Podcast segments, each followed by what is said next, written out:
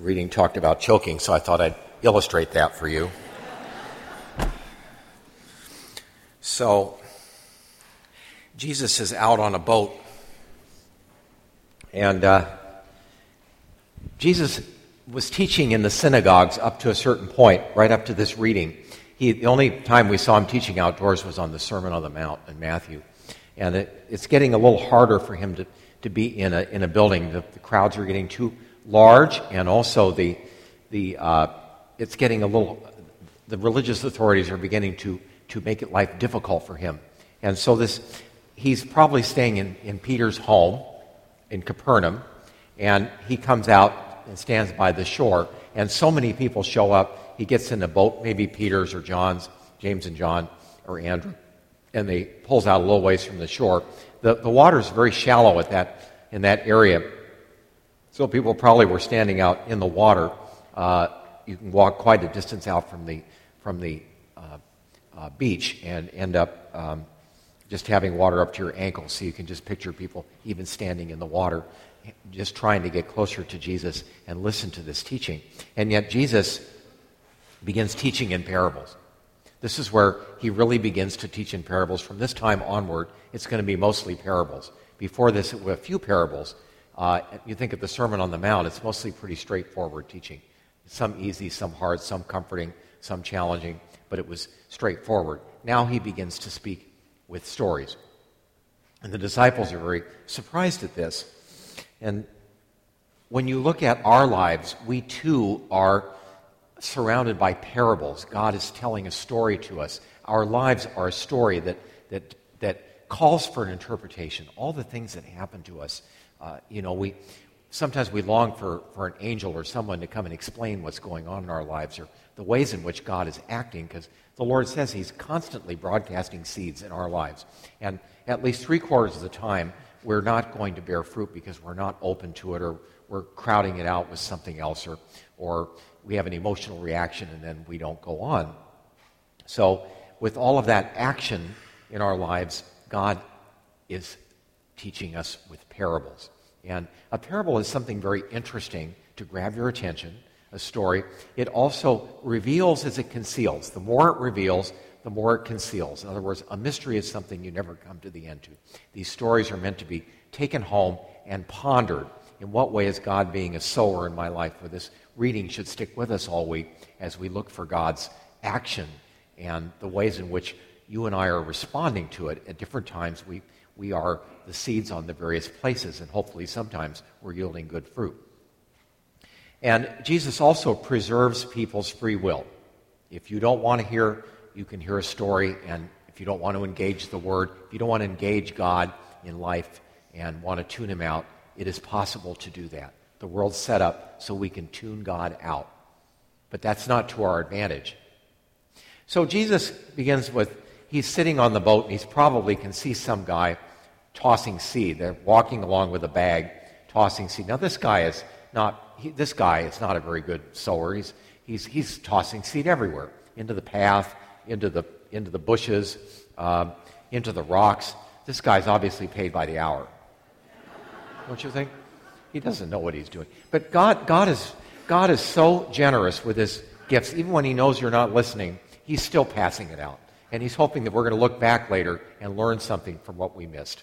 So God is this generous farmer who is not just sending it to where it's going to bear fruit, but also in places that seem to us fruitless, but not to God. God can bear fruit out of anything.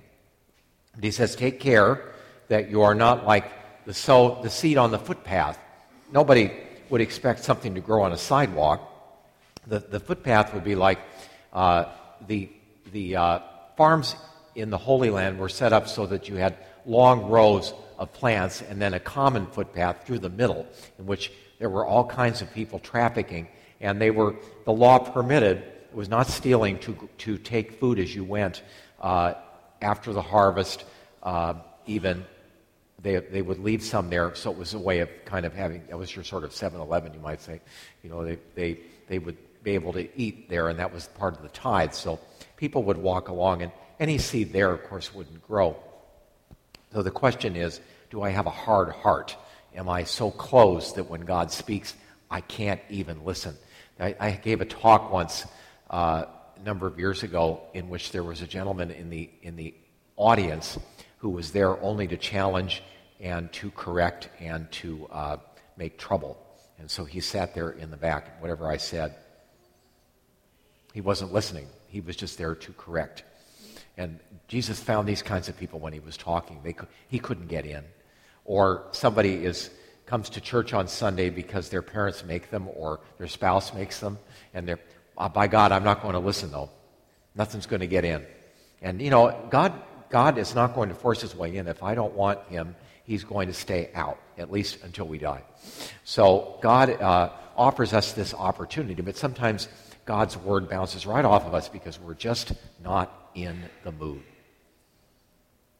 Think somebody that needs our help and we just don't want to listen, or God is saying something in my life and I'm just so not open to what God wishes right now. Um, the seed in the, among the, the rocks, I think, is one of the more interesting ones. When we think of this, I always think of New Hampshire because uh, uh, I spent a summer in Dartmouth, Dartmouth at Dartmouth Medical Center uh, doing hospital chaplaincy training uh, when I was in seminary. And uh, it was a great place to spend the summer because I got to, to, explore New England, an area I had never been in at that time in my life. And you see all these, all these rock walls all over the place. And, and a lot of homes have rock facing because the, the, the, land is so stony in some of those places.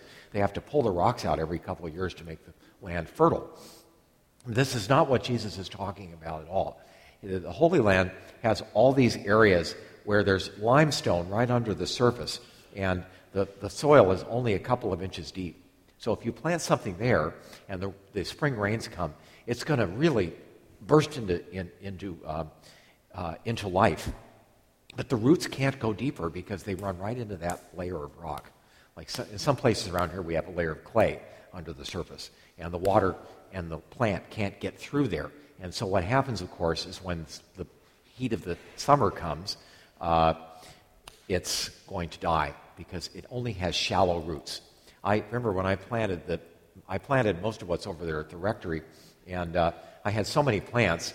You know, I, I spent the first couple years putting them in, and then the last uh, five or six years pulling them out because they, wouldn't you know it, they grew. but I was over there. There's a pump on the property, and I was just watering and watering. I like watching the rainbird, you know, going back and forth. It seemed very peaceful. And someone came over and told me that I wasn't doing the plants any favors because plants need to have periods without water so that the roots will deepen. You know, if you have a, a yard full of, of always watering, the roots are going to stay very shallow. They don't need to go deep. And so Christ periodically, he's pointing out that if you have a, a shallow response to God, it may not last. You know, if I, if I uh, join the church, I come in through RCIA and the Easter Vigil and and uh, everything's great, and then, you know, suddenly it isn't fun anymore. I don't enjoy praying, or Mass is not as exciting as it was. I may fall away if it's only based on emotions. The same with a marriage. The same with, with uh, you know, you can't just, you can't stay married to somebody just based on emotions. I can't stay a priest just based on emotions. I was ordained 17 years ago yesterday, and it wasn't always, uh, uh, you know, it's not always fun. So what do you do? Uh, so Christ says, the suffering in our lives causes us to go deeper. We go searching for water, we go searching for meaning in life. God challenges us with, the, with our sufferings and the challenges of life. And this is all part of God's plan. A person, a life without challenges, they don't know if they're going to persevere or not. They've never been challenged. So, the third group that Jesus talks about is the some of this stuff is thrown among weeds or uh, hedgerows. This is probably the area between landowners. And it's an area that is not cultivated because it's based, it's a border area. This sower is just sticking seeds in there. Well, we, we can have all kinds of distractions that keep us from, from responding well to the Word of God. And you know, the weeds in our life, like weeds in a garden, grow twice as fast as the good stuff, doesn't it? We have to keep up with it. You know, we have a wonderful landscaping here that we put in, and there's a few weeds out there that we can't just pull them up because the roots are, are too deep in these weeds. We have to find another way to get rid of them. If you just clean off the surface of the ground, it's going to look good for a week or two, and then you're going to get the problem back. Uh, with some people, it, it's, it's as if you, you clean off the top of the ground, turn it over, plant good seed in there. Well, the stuff that you didn't get out is going to start growing again, and it's going to choke out the good plants. So we, this, this, this part of the gospel challenges us.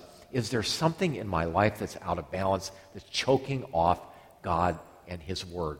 Um, you know, we all have a lot to do in our lives. The challenge is to invite God into what we're doing and not to keep him out and only compartmentalize him into little spots. Uh, God wants to be a part of all of our lives. Our Catholic identity begins when we leave church. Uh, you know, we take what we've received in this hour and we go out. We're, we're sowers ourselves of the word, aren't we? As well as receivers. But when I receive, uh, you know, even Jesus apparently only had a 25% return rate on what he was saying, which is encouraging if you're preached, you know. But, but, um, but even if I'm listening, it's 25 or 50% or 100%, you know. Uh, so God is always, He's so generous with His, with His word and His will. He's constantly encouraging us, constantly offering us opportunities for growth, words that will rouse us, uh, opportunities to see things in a new way, uh, ways to, uh, to uh, make a difference in the world. And this is, this is part of, of our, our, our Christian identity, our Catholic identity, is becoming more and more aware of how God operates. Sometimes, if we look at the areas where we missed it, we got crowded out by worldly cares or, or flash in the pan reaction that didn't last or one of these things, we can look back and, and learn from this. And this is why God puts seed there, so that even though we see something didn't come up the way we wanted, we can learn from the future. And so we, we pray that our Lord in our response to Him will be 30 or 60 or even 100 fold.